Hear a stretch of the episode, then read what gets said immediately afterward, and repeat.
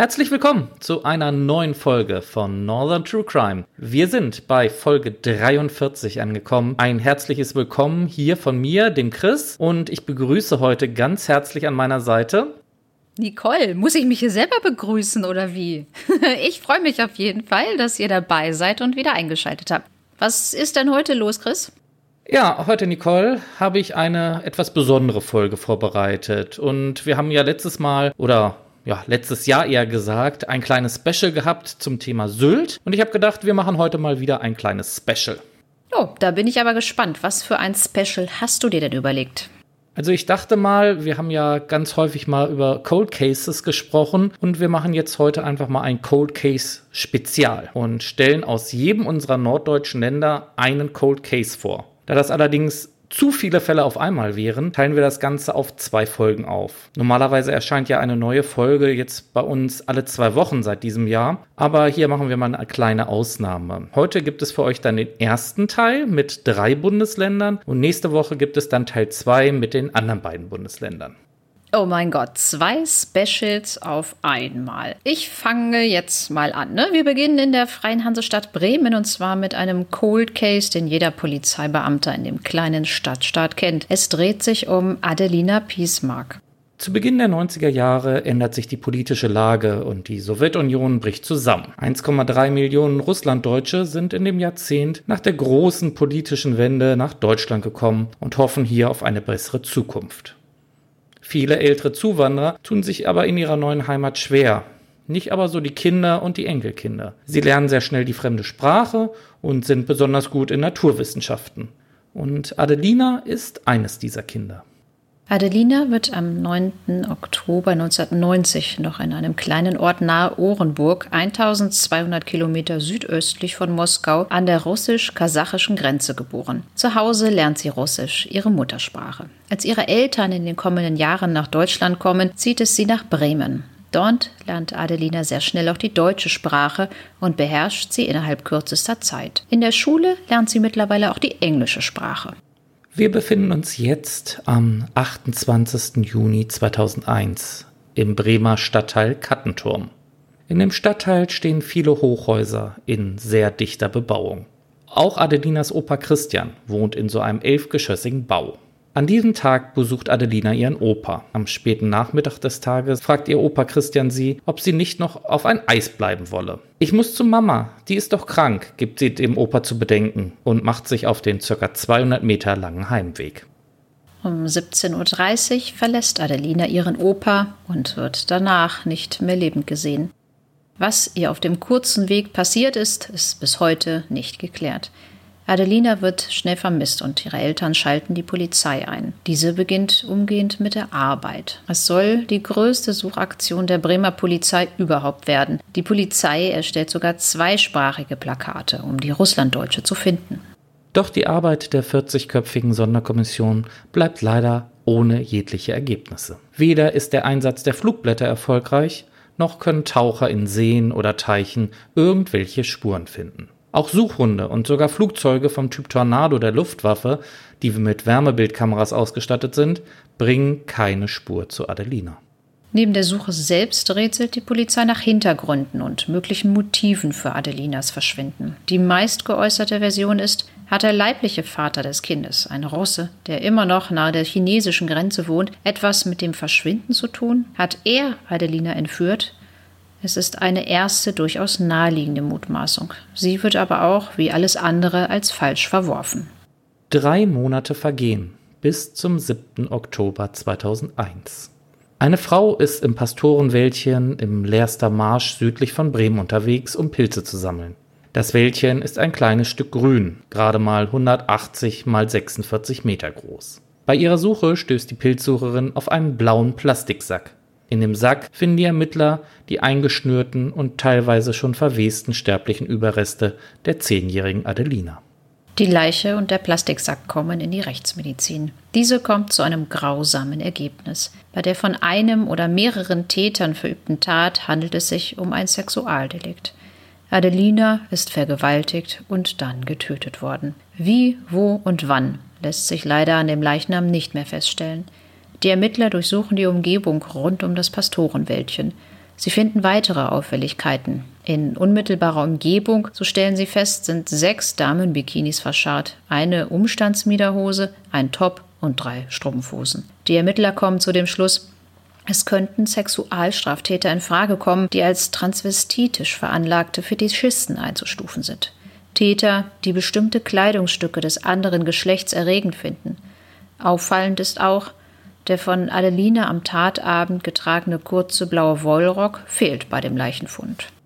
Ebenfalls werden neben den Damenbikinis auch Tierknochen gefunden, die in Baumzweige gehängt wurden, und aus Ästen und Zweigen gebaute Tippis werden ebenfalls gefunden. Zwei Journalistinnen setzen sich auf die Spur. Sie wittern einen Zusammenhang mit dem Mord. Die Polizei macht schließlich einen Mann ausfindig, der auch einräumt, einen Teil der Tippis selbst gebaut zu haben.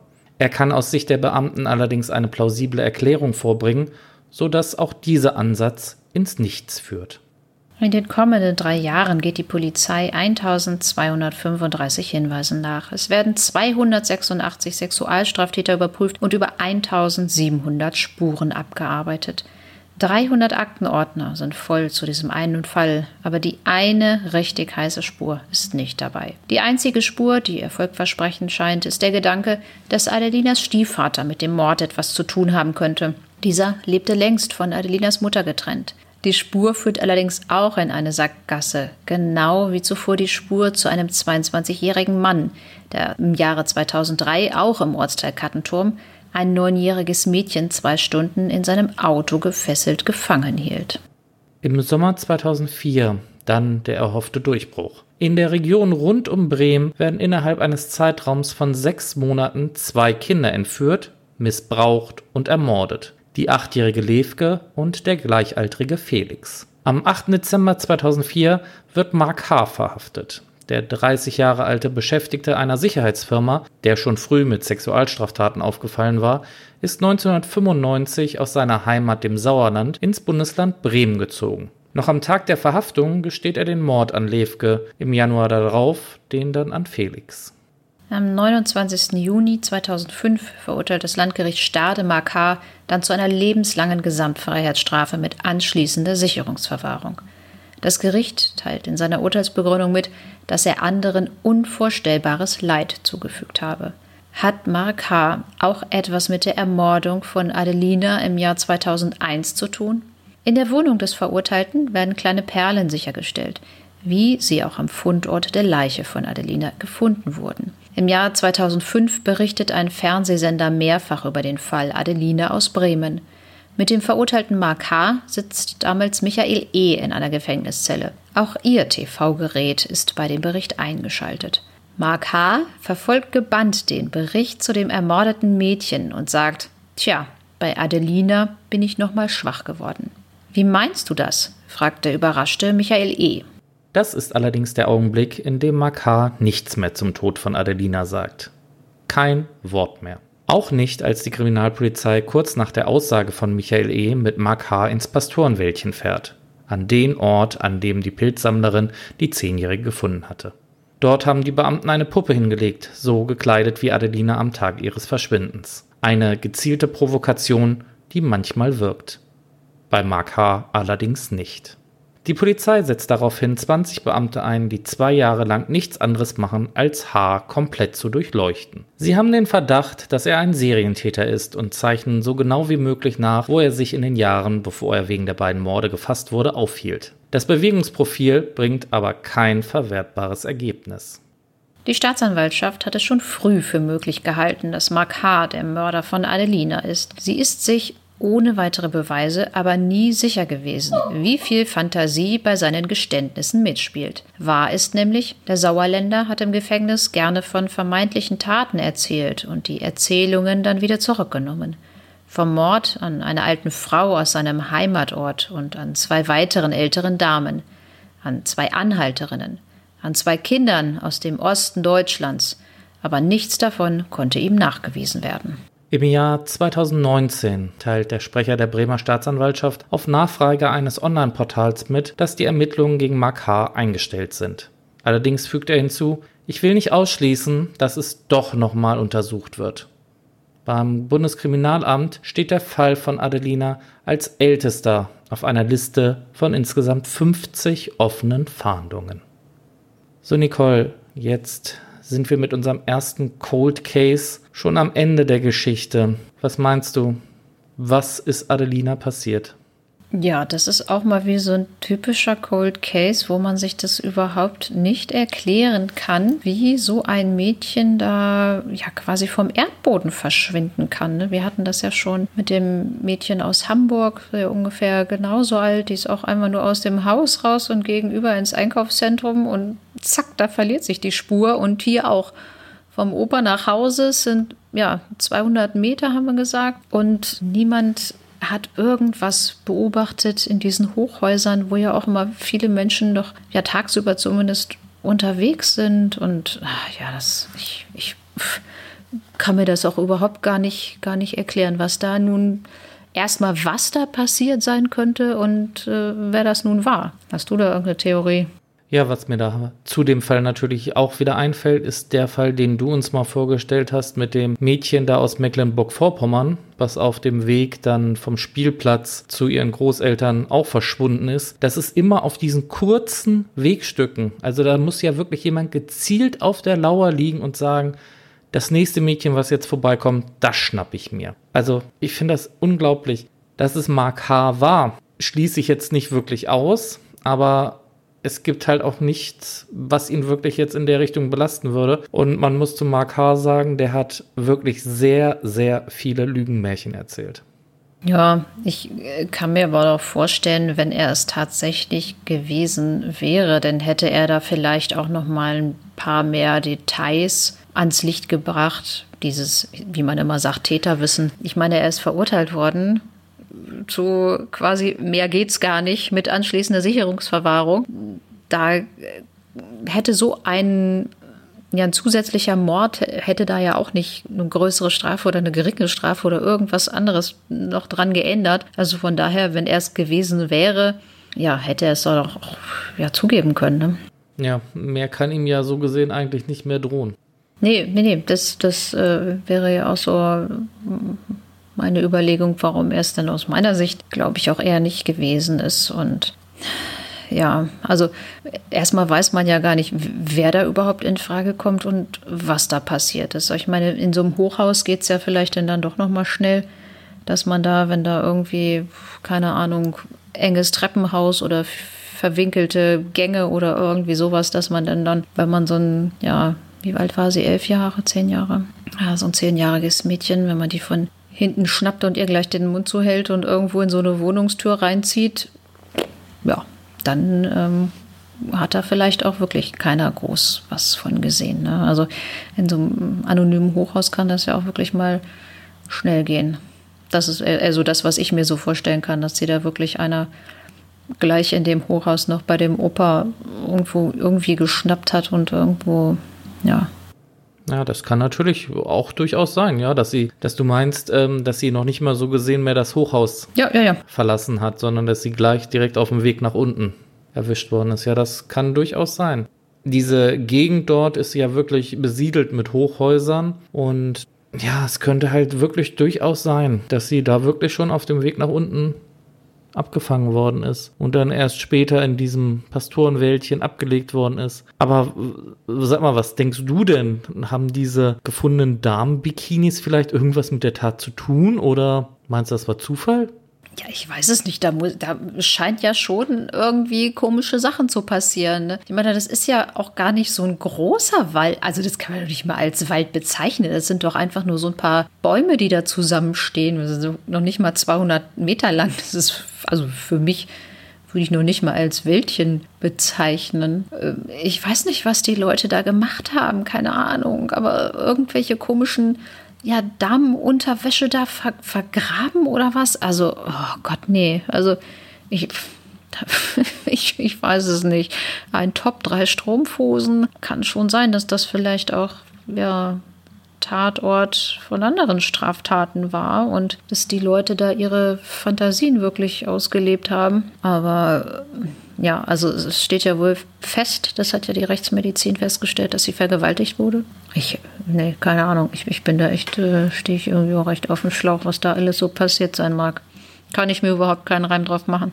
Was denkt ihr denn da draußen? Was könnte Adelina passiert sein? Das würde uns natürlich auch interessieren, was ihr zu dem Fall sagen könnt, was ihr glaubt. Wie immer werden wir euch natürlich ein Suchbild von Adelina auf unserer Instagram-Seite hochladen und vielleicht in dem Zusammenhang auch mal einen kleinen Kartenausschnitt von diesem Pastorenwäldchen. Dann könnt ihr euch vielleicht mal euren eigenen Eindruck machen. Würde mich auf jeden Fall sehr interessieren, was ihr von diesem Fall haltet. Und vielleicht gibt es ja jemanden da draußen, der uns jetzt gerade hört und der sagen kann, Mensch, ich habe das Mädchen doch noch gesehen nach diesem Tattag. Dann meldet euch bitte auf jeden Fall bei der Polizei und vielleicht kann dieser Cold Case, auch wenn er ganz unten auf der Liste beim Bundeskriminalamt steht, weil er so alt ist, doch noch geklärt werden. Aber gibt es da keine älteren Fälle, wo noch Fahndungen offen sind? Ich meine, so alt ist der Fall jetzt ja nun auch wieder nicht, ne? Also noch nicht mal 20 Jahre alt. Das kann ich mir gar nicht vorstellen, dass das der älteste ist. Tja, vielleicht stellen sie irgendwann dann auch die Fahndungen halt ein. Nach einer gewissen Zeit, ne? Das irgendwann werden die Leute wahrscheinlich dann auch für tot erklärt und dann ist es ja keine offizielle Fahndung mehr. Ach so, meinst du das? Ja, kann auch sein, aber ich habe eigentlich gedacht, dass es da noch wesentlich ältere Sachen gibt in Deutschland. Wollen wir weitermachen mit unserer Cold Case Reise? Jawohl, dann schieß mal los. Wo geht's weiterhin? Ja, es geht weiter nach Schleswig-Holstein und zwar nach Sülfeld. Das 3500 Seelenörtchen im Kreis Segeberg liegt tief im Grünen, schmiegt sich um einen idyllischen Ortskern mit historischer Kirche, hat moderne Neubaugebiete, einen Supermarkt, Arztpraxen, Sportvereine, eine Schützengilde und einen Kindergarten. Der Bürgermeister sagte einmal, in Sülfeld ist das Leben einfach lebenswert. Und das war auch schon im Jahr 1996 so.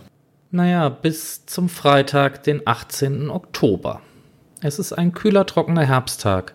Der Landwirt Hans-Werner Stut ist 50 Jahre alt und hat gerade nach dem Mittagessen seinen Anhänger an seinen Traktor gekoppelt. Dieser ist mit Roggensaat gefüllt. Mit dem Gespann macht er sich auf dem Weg zu seinen Getreidefeldern. Auf dem Weg dorthin sieht ihn noch ein Nachbar aus einem der nahegelegenen Schrebergärten. Er meint, dass es so gegen 13 Uhr war, als Hans Werner Richtung Bargfeld-Stegen vorbeigefahren ist. Er habe ihn noch von seinem Trecker aus gegrüßt. Hans-Werner Stut trägt an diesem Tag, wie fast immer bei der Arbeit, seine grüne Kordweste mit Fellfutter und eine blaue Arbeitshose mit grünen Gummistiefeln. Der Getreideacker ist von seinem Hof nicht einmal drei Kilometer entfernt. Doch offenbar ist dies weit genug, sodass niemand hört oder sieht, welche dramatischen Szenen sich kurz darauf abgespielt haben müssen. Etwa drei Stunden nachdem der Landwirt von dem Nachbarn das letzte Mal gesehen wurde, kommen nacheinander zwei andere Landwirte an seinem Feld vorbei. Sie sehen den blauen Trecker wenige Meter vor der Einfahrt geparkt. Der Anhänger ist abgekoppelt und noch immer mit den weiß-blauen Säcken voller Roggensaat beladen. Von Hans Werner aber ist nichts zu sehen. Einer der Landwirte steigt ab und wundert sich, dass die Zugmaschine noch läuft. Er schaltet den Motor ab und entdeckt zwei große Blutlachen. Doch statt an ein Verbrechen glaubt er, dass sein Kollege ein großes Tier angefahren haben muss. Er steigt wieder auf und fährt mit seinem Traktor weiter. Hans Werner ist in zweiter Ehe mit Karin verheiratet. Sie macht sich inzwischen aber auch Sorgen, da Hans Werner eigentlich nicht so lange weg sein wollte. Somit macht sie sich selbst auf die Suche. Auch sie kommt an dem Acker vorbei und sieht die Blutlachen. Aber auch sie geht beim Anblick eher von einem Unfall aus und telefoniert zunächst Bekannte und Krankenhäuser ab. Erst am späten Abend schaltet sie dann die Polizei ein. Als die Beamten gegen Mitternacht eintreffen und Blutspuren nicht nur neben dem Trecker, sondern auch auf und an dem Fahrzeug selber finden und analysieren, ist schnell klar, wenn es überhaupt noch eine Chance gibt, den Landwirt lebend zu finden, dann muss schnell gehandelt werden. Noch in der Nacht beginnt mit Hilfe von Feuerwehr und Dorfbewohnern die erste große Suchaktion. Allerdings erfolglos. Am nächsten Tag wird an der Stelle mit den Blutlachen ein großes rotes Kreuz errichtet. Warum und von wem, das ist bis heute nicht geklärt. Eine Mordkommission wird gebildet und startet erneut eine riesige Suchaktion. Über 800 Helfer sowie Suchhunde und Hubschrauber sind im Einsatz. Die Beamten stoppen zwischen Sülfeld und Bargfeldstegen Autos in der Hoffnung, von den Insassen Informationen zu bekommen. In der Ortsmitte von Sülfeld wird sogar vom Leiter der Mordkommission eine mobile Wache aufgestellt, um eine Anlaufstelle für Zeugen anzubieten.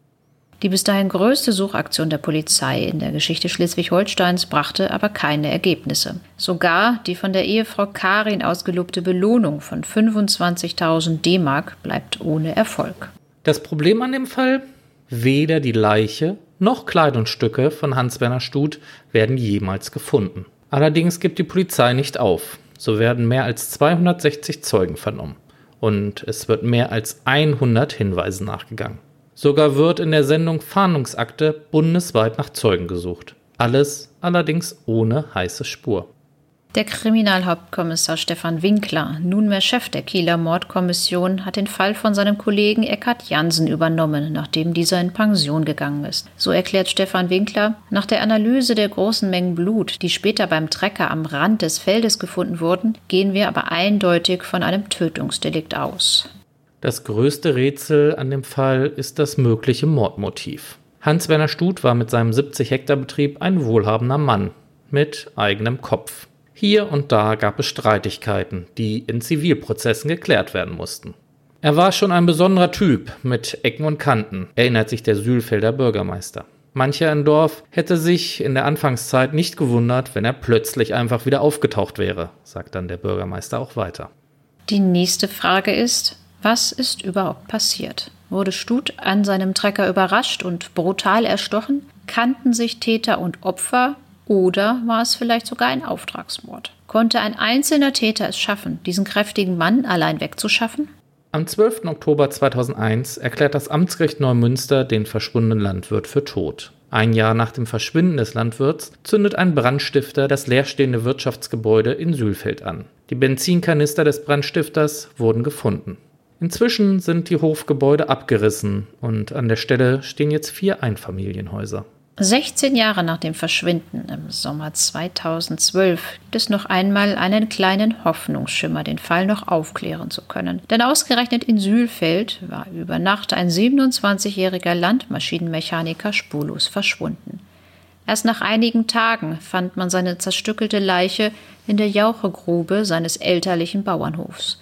Kurz darauf wurde der Vater des jungen Mannes, ebenfalls ein Landwirt, verhaftet und schließlich in die Psychiatrie eingewiesen. Doch auch, wenn damals wohl jeder sofort an Stut dachte, es gibt zwischen beiden Fällen keinerlei Zusammenhänge, sagt Kriminalhauptkommissar Stefan Winkler. Der Fall Hans-Werner Stut gilt als ausermittelt. Allerdings hoffen Polizei und Staatsanwaltschaft weiter darauf, dass der Fall mit neuen DNA-Verfahren gelöst werden kann.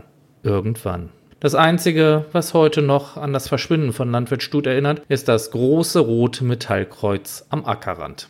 Zum Schluss noch etwas zum Spekulieren. In mehreren Internetforen wird bis heute diskutiert und gemutmaßt. Es gab und gibt viele Vermutungen und Spekulationen. Eine Theorie besagt, Hans-Werner Stut habe sich kurz nach der deutschen Wiedervereinigung an dubiosen Grundstücksgeschäften in der ostdeutschen Landwirtschaft beteiligt und sei dabei an die Falschen geraten. Auch die Vermutung, der Landwirt habe sich Blut selbst abgezapft, es auf der Straße verteilt und sich dann aus dem Staub gemacht, machte die Runde.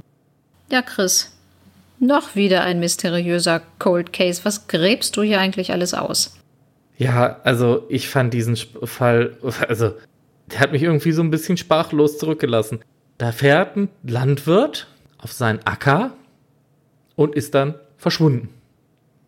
Einfach weg. Also es gibt keine Spuren, es gibt Blutlachen. Da weisen sie tatsächlich dann später nach, dass es auch das Blut von Hans-Werner Stut war. Aber Mehr Hinweise gibt es nicht. Und was ich halt auch interessant finde, diese beiden Landwirte, die da vorbeigefahren sind. Och, da ist halt Blut, aber och, wird ja schon nicht so schlimm sein. Der ist zwar nirgendwo zu sehen, aber och, naja, fahren wir mal weiter. Finde ich ein bisschen dubios. Was meinst denn du?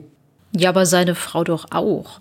Ich denke, es kommt da vielleicht auch häufiger mal vor, dass man mit dem Trecker, wenn du denn da irgendwie auf dem Acker fährst oder was, vielleicht läuft dir denn da wirklich mal, keine Ahnung, ein Reh über oder Wildschwein? Ich habe keine Ahnung. Mein Opa hat immer gesagt, keine Ahnung von Ackerbau und Viehzucht. Also äh, es scheint ja so zu sein, dass das häufiger mal vorkommt, dass man da vielleicht wirklich mal ein Tier überfährt. Was mich denn dann aber wundern würde, wenn ich denn dann einfach nur den Trecker davor finde mit laufendem Motor, da eine Blutlache und es ist weder das tote Tier noch der dazugehörige Landwirt zu sehen.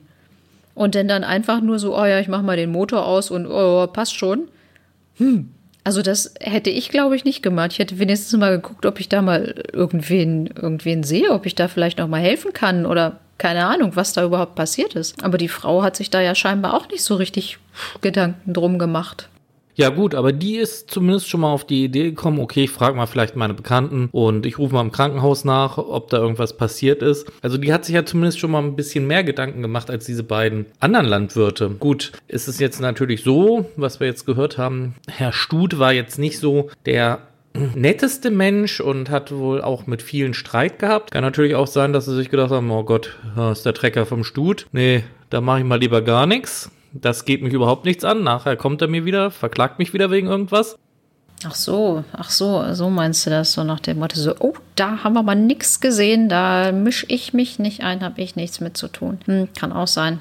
Naja gut, aber so ganz, ganz generell, also diese, diese Spekulation, die finde ich ja auch schon wieder heiß. Die erinnern mich so ein bisschen an diesen, an diesen Dragefall dass die Leute da, oder, oder auch an Hinterkaifeck, ne, dass die Leute da so richtig Spaß dran haben. Er hat sich selbst Blut abgezapft und es auf der Straße verteilt. Um sich dann aus dem Staub zu machen. Ja, ich weiß, weiß, weiß nicht. Also da kann ich mich ehrlich gesagt nicht so mit anfreunden. Das andere, kurz nach der Wiedervereinigung an Grundstücksgeschäften in Ostdeutschland beteiligt und dabei an die falschen Leute geraten, könnte ich mir eher gesagt schon wirklich vorstellen, weil dieses rote Kreuz, was da auf einmal am Acker stand, was hat das denn dann bitte dazu sagen? Da weiß kein Mensch, wer das dahingestellt hat? Also, was ich zu diesem roten Kreuz gefunden habe, ist, dass es tatsächlich dann in der Nacht, als die Polizei dort weg war, da ein großes rotes Metallkreuz aufgebaut wurde. Und da haben Reporter dann wohl auch Leute im Ort befragt, was es damit auf sich hat. Und die haben dann gesagt, keine Ahnung, gestern war das noch nicht da, heute steht das da irgendwie. Also keine Ahnung, wie das da hingekommen ist. Das finde ich ja auch mal, das finde ich auch mal richtig krass, ne? Die Polizei ist da noch dabei gewesen, am Tatort hat er die ganzen Spuren gesichert und kaum sind die weg, zack, wird da so ein Holzkreuz äh, oder Metallkreuz oder was aufgestellt. Ja, ja, ein großes Metallkreuz. Äh, das, das, das, das finde ich ja mal richtig mysteriös, muss ich ganz ehrlich sagen. Also da kann ich mir schon das nicht so richtig zusammenreimen, dass er denn dann selbst ja sich aus dem Staub machen wollte. Warum sollte der denn dann nochmal wiederkommen oder irgendwen damit beauftragt haben, an der Stelle ein, ein Kreuz da aufzustellen? Das macht ja nun so gar keinen Sinn für mich. Nee, aber wie gesagt, für euch da draußen, ähm, ich stelle euch mal auch auf Instagram natürlich ein Bild von diesem Metallkreuz. Das steht da wohl immer noch heutzutage. Ich kann es jetzt leider nicht genau nachvollziehen weil ich da in der Ecke nicht vorbeikomme. Gab es das nicht bei, bei Google Maps nee, zu sehen? Nee, es ist nicht bei Google Maps zu sehen. Obwohl, da bin ich mir nicht mal sicher. Das ja, könnt ihr mal raussuchen, mal könnt ihr uns mal vielleicht sagen, ob man das auf Google Maps auch sieht, dieses rote Metallkreuz. Zumindest ein Foto davon, das verlinke ich euch bei Instagram. Obwohl ich sagen muss, deine Theorie oder die Theorie der Leute aus dem Internet, dass es halt mit diesen dubiosen Landwirtschaftsgeschäften zu tun haben, finde ich auch ein bisschen, ah, weiß nicht. 96, die Wiedervereinigung ist schon sechs Jahre her gewesen. Warum wartet man denn, wenn man sich da mit den Falschen angelegt haben, warum warten die denn so lange, ihn dann kalt zu machen? Naja, vielleicht, vielleicht hat sich das auch im Jahr, Laufe der Jahre erst so hoch geschaukelt. Ich meine, wenn der 1990 dich da vielleicht eingestiegen ist oder 91 und dann lief das vielleicht zwei, drei Jahre gut und dann war irgendwas, das nicht mehr so lief und irgendwann, ja, hat vielleicht auch manch einer gar keinen Bock auf so ein Zivilklageverfahren und der lässt das dann, dann anders regeln oder regelt das selbst anders. Ja, aber der war jetzt ja nicht gerade so knapp bei Kasse mit seinem großen Hof.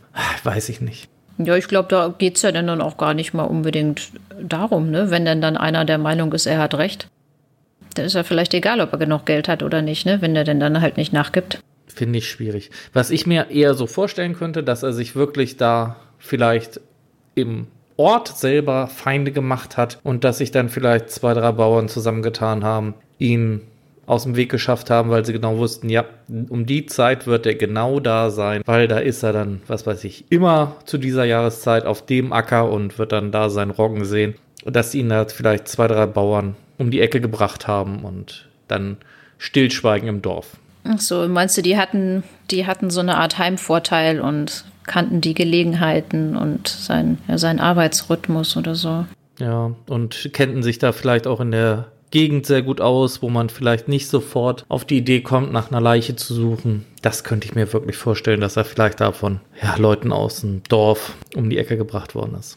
Ja gut, aber das ist dann schon krass, wenn man irgendwie, ich sage jetzt mal einfach nur finanzielle Streitigkeiten hat, dass man denn dann einen wirklich so umlegt, ne? Das muss er erst mal bringen. Ja, meinst du, es ging da wirklich nur um finanzielle Sachen? Kann mir auch gut vorstellen, wenn man das so hört, es gab Zivilprozesse mit mehreren Leuten und dass sogar der Bürgermeister sagt, naja, es hätte jetzt auch keinen gewundert, wenn er nach ein paar Tagen einfach wieder aufgetaucht wäre. Finde ich schon alles ein bisschen merkwürdig. Ist wieder dieses Problem, was wir schon mal so häufig in den Folgen hatten mit diesem Dorfleben, weißt du? Ja, klar, es ist ja kein großer Ort gewesen, da irgendwo im Grünen in Schleswig-Holstein. Hört sich ja erstmal alles so idyllisch an, aber was da so hinter den Fassaden los ist, weiß man ja manchmal auch gar nicht so alles. Ne? Ja, aber wir geraten hier jetzt auch wieder in schöne Spekulationen. Ich glaube auch, bald diesen Cold Case werden wir heute nicht aufklären können. Vermutlich nicht, da gebe ich dir recht. Deswegen machen wir dann mit unserer Reise weiter und kommen zu unserem letzten Cold Case für die heutige Folge. Und für den letzten gehen wir dann in den zweiten Stadtstaat, den wir haben, nämlich nach Hamburg. Und wir reden über einen rätselhaften Cold Case aus der Hansestadt aus dem Jahr 1997, also ein Jahr nach der Stutgeschichte. Es ist der 18. Februar, ein Mittwochabend. Der 29-jährige Jurastudent und Rechtsreferendar Andreas Dünkler ist mit seinen zwei Freunden verabredet. Alle wollen zum Millantor-Stadion. Dort spielt nämlich der FC St. Pauli gegen den VfL Bochum in einem Zweitligaspiel. Das Spiel wird allerdings kurzfristig abgesagt, da ein Unwetter mit Sturm das Stadion beschädigte und die Sicherheit der Fans im Vordergrund steht. Da die drei nun schon verabredet sind, entscheiden sie sich kurzfristig in den Irish Pub in der Altstadt zu gehen. Gemeinsam trinken sie Bier. Gegen 22 Uhr trennen sich Andreas und ein Freund von dem anderen Kumpel und die zwei gehen zum Hamburger Hauptbahnhof. Sein Begleiter verabschiedet sich und Andreas Dünkler bleibt allein auf dem Bahnsteig der U-Bahn-Linie U1 zurück. Es ist das letzte Mal, dass man etwas von Andreas hören oder sehen wird. Kurze Zeit nach dem Verschwinden berichtet ein Zeuge bei der Polizei, er habe an dem Abend gesehen, wie ein Mann mit großer Ähnlichkeit zu Andreas Dünkler gegen 23 Uhr von zwei Männern in der U1 gestützt wurde. Der gestützte Mann habe schlapp, abwesend und verletzt gewirkt. Als die drei Männer an der Haltestelle Kellinghusenstraße Übrigens braucht die U-Bahn vom Hauptbahnhof bis dorthin ca. 16 Minuten. Von der Sitzbank aufstehen, soll die gestützte Person einen Blutfleck auf der Sitzbank hinterlassen haben. Der Zeuge konnte weiterhin erkennen, dass die beiden Begleiter den Mann in Richtung des Treppenabganges mitschleiften und er nicht auf eigenen Füßen ging. Die beiden Unbekannten sollen in einer für den deutschen Zeugen fremden Sprache miteinander gesprochen haben. Das ist leider die einzige Spur für über anderthalb Jahre. Jetzt wird es aber mysteriös, denn am 1. November 1998 wird in Bruckdorf in Höhe des Schwimmbads am Elbstrand der Personalausweis von Andreas gefunden. Dieser ist komplett unversehrt, als wäre er ihm gerade aus der Tasche gefallen. Aber auch der Fund des Personalausweises kann keine neue Spur bringen. Und so wird der Fall zum Cold Case. Bis die Polizei im Jahr 2017 mit der Einsatzgruppe Cold Case den Fall wieder neu aufnimmt. Es wird ein öffentlicher Suchaufruf veranlasst und ein Video wird auf YouTube gestellt, was wir euch natürlich in den Shownotes verlinken und natürlich auch auf Instagram posten. Ebenfalls bittet die Kriminalpolizei am 10. Oktober 2018, also 21 Jahre nach der Tat, die Zuschauer in dem Aktenzeichen XY Spezial Wo ist mein Kind? um Hilfe. In der Folge wird die Kleidung von Andreas wie folgt beschrieben. Eine Schirmmütze mit Schirm nach hinten und ein khakifarbener Militärparker. Die beiden stützenden Begleiter werden in der Folge wie folgt beschrieben. Person 1 männlich, schlank, eher dünn, ca. 1,80 Meter groß, dunkelblonde Haare, vorne kurz geschnitten, hinten zurückgekämmt, verwaschene Jeans mit ausgefransten Löchern und eine dünne blousonartige Jacke. Die zweite Person ist männlich, auch sehr schlank und durchtrainiert, 1,75 Meter bis 1,80 Meter groß, hat dunkelbraune Haare, glatt nach hinten zu einem 5 cm langen Pferdeschwanz gebunden und ist bekleidet mit einer Trainingshose und einem Blouson mit Aufschrift. Nach der Sendung meldeten sich schon die ersten Anrufer bei der Polizei. Aber auch diese konnten keinerlei Fahndungserfolge bringen. Die Polizei in Hamburg geht allerdings davon aus, dass Andreas einem Tötungsdelikt zum Opfer gefallen ist. Ja, jetzt ist dieser Cold Case schon kurz am Ende. Ich fand ihn allerdings trotzdem so wichtig, dass wir darüber sprechen müssen, weil was ist das für eine Geschichte? Die trennen sich am Hauptbahnhof und sehen sich noch kurz und kurze Zeit später, also da liegt ja zwischen dem Trennen und dieser Situation um 23 Uhr, da liegt ja man gerade eine Stunde. Nicole, was glaubst du, ist da passiert? Keine Ahnung, ich frage mich nur gerade, haben die nicht überall oder ist das damals noch nicht so gewesen, Kameras so am Bahnhof und in den U-Bahnen oder in der U-Bahn-Linie, dass man da wirklich mal gucken kann, was da passiert sein könnte? Oder ob der da, ob das überhaupt der Andreas Dünkler war, der, der da in der U-Bahn war? Oder gab es da nichts? 1996, also ich gehe mal davon aus, dass die Polizei der Tat wahrscheinlich, also dass die dem auch nachgegangen sind. Aber entweder gab es das damals noch nicht, 1996, oder aber die Suche ging so spät erst los, dass diese Aufnahmen, die müssen ja nach einer bestimmten Zeit automatisch gelöscht werden, dass die schon wieder gelöscht waren, oder? Oder wie gesagt, es gab halt keine. Tja, okay, also keine Aufnahmen, das ist ja schon.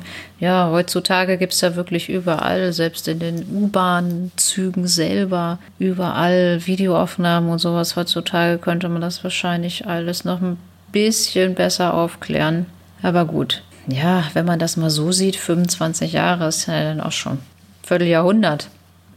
Ja, also diese eine Stunde, wo er sich getrennt hat von seinen Freunden, da scheint er ja aber auch noch, ich sage mal so, unverletzt und ganz gut bei Bewusstsein gewesen zu sein. Also klar haben die Bier getrunken, aber da ist ja jetzt auch nicht so die Rede, dass die Freunde gesagt haben, ja, also der war so, so hacke, der konnte nicht mehr gerade gehen. Da wäre es ja auch ein bisschen fies gewesen, wenn sie den da alleine gelassen hätten. Und die haben sich ja getrennt und da schien alles in Ordnung gewesen zu sein. Eine Stunde später ist der da irgendwie, also wenn das denn dann stimmt, was der Zeuge da überhaupt gesehen hat. Er, er kannte ihn ja nicht, also von daher ist er nur davon ausgegangen, dass das halt die Ähnlichkeit war zu Andreas Dünkler. Dass der da verletzt gewirkt habe und dass da irgendwie Blutfleck in der Bahn war und sowas. Also ich, wenn die Polizei sagt, dass er da irgendwie einem Tötungsdelikt zu Opfer gefallen ist, also dann, ja, mit solchen Hinweisen da deutet ja wirklich einiges da ganz stark drauf hin.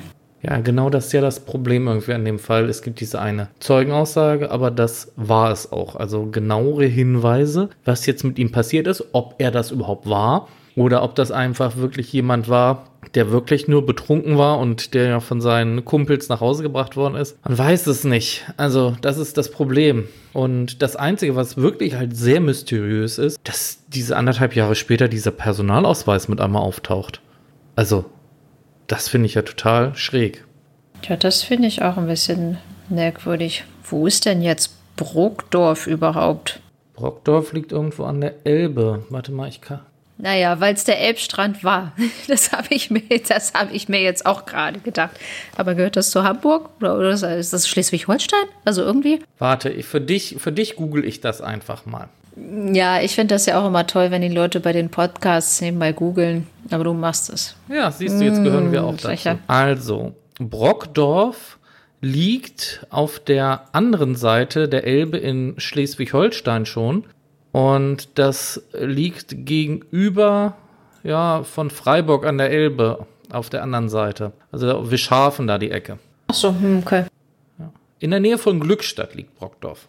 Ja, ein bisschen entfernt von Hamburg ja schon. Ja, aber mal angenommen, das war so, wie der Zeuge gesagt hat, da haben irgendwelche Unbekannten auch noch, das war ja auch noch in einer fremden Sprache, die haben ihn ja vielleicht überfallen.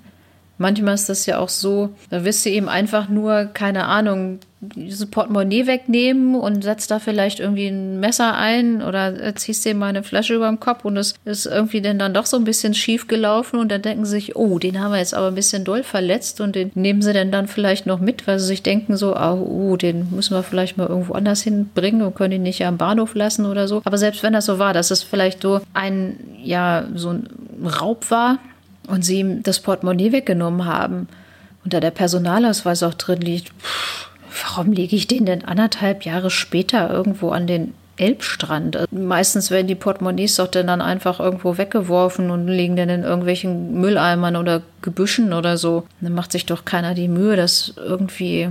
Und es, es scheint ja auch nicht so, dass, dass jemand jetzt, ähm, ich sag mal, seine Identität benutzt hat oder so. Ja, das wäre jetzt so mein Gedanke gewesen, dass es vielleicht ähm, eine Tat war, wo sie ge den gesehen haben und gedacht haben, Mensch, der sieht fast genauso aus wie unser ausländischer Kumpel, der gerne nach Deutschland einreisen möchte, hier aber schon, ja, was weiß ich, keine Duldung mehr hat. Dreimal abgeschoben. Dreimal abgeschoben, was weiß ich. Und boah, das passt fast. Da kümmern wir uns jetzt mal drum und besorgen sein Perso dass der hier wieder herkommen kann und sich dann halt als Andreas ausweisen kann. Das wäre so meine Idee und dass dieser Perso einfach, was weiß ich, durch Zufall wirklich irgendwie aus der Jackentasche gefallen ist und das gar nicht beabsichtigt war. Ja, aber dann hätten sie das doch vielleicht mal irgendwo auch registriert oder so, seinen Namen. Tja, na gut, wenn du jetzt als Deutscher kontrolliert wirst und ja, zeigst deinen deutschen Perso, dann wird das ja auch nicht groß registriert, oder? Ja, ja, aber die Polizei hatte ja schon diese Ermittlungsgruppe und hat da ja auch ermittelt. Also von daher, wenn der sich jetzt irgendwo angemeldet hätte oder so, sagt so, ich habe jetzt hier, ich wohne jetzt hier in Flensburg, wird der Melderegister da registriert und dann hätten die das doch dann mal rausgefunden irgendwie sehr dubios. Also was ich im Internet noch gesehen habe, was viele jetzt wieder mutmaßen und spekulieren, dass es vielleicht auch ein geplanter Angriff war auf Andreas Dünker, weil wir haben ja gesagt, er war Rechtsreferendar und hat da wohl auch schon an einigen Sitzungen als Vertreter der Staatsanwaltschaft teilgenommen und manche spekulieren halt, dass es da vielleicht irgendwie ein gezielter Anschlag war von irgendeinem Verurteilten. Was hältst du von dieser Theorie? Hm, weiß ich nicht. Also keine Ahnung, da müssten die ja aber schon einiges irgendwie raus spekuliert haben. Und es ist ja auch so, dass Referendare jetzt ja auch nicht bei den riesengroßen Verfahren am Schwurgericht oder bei den großen Strafkammern mitwirken. Die machen ja beim Amtsgericht dann eher nur kleinere Sachen mit. Und ähm, ja, wenn es denn da jetzt um irgendeinen Diebstahl geht, da muss ich denn dann hinterher ermitteln, oh, wer war denn der Vertreter der Staatsanwaltschaft? Wo wohnt er denn dann überhaupt? Hamburg ist ja auch nicht gerade klein. Und wann geht er wohin, um ihn dann irgendwie zu überfallen und aus dem Weg zu schaffen?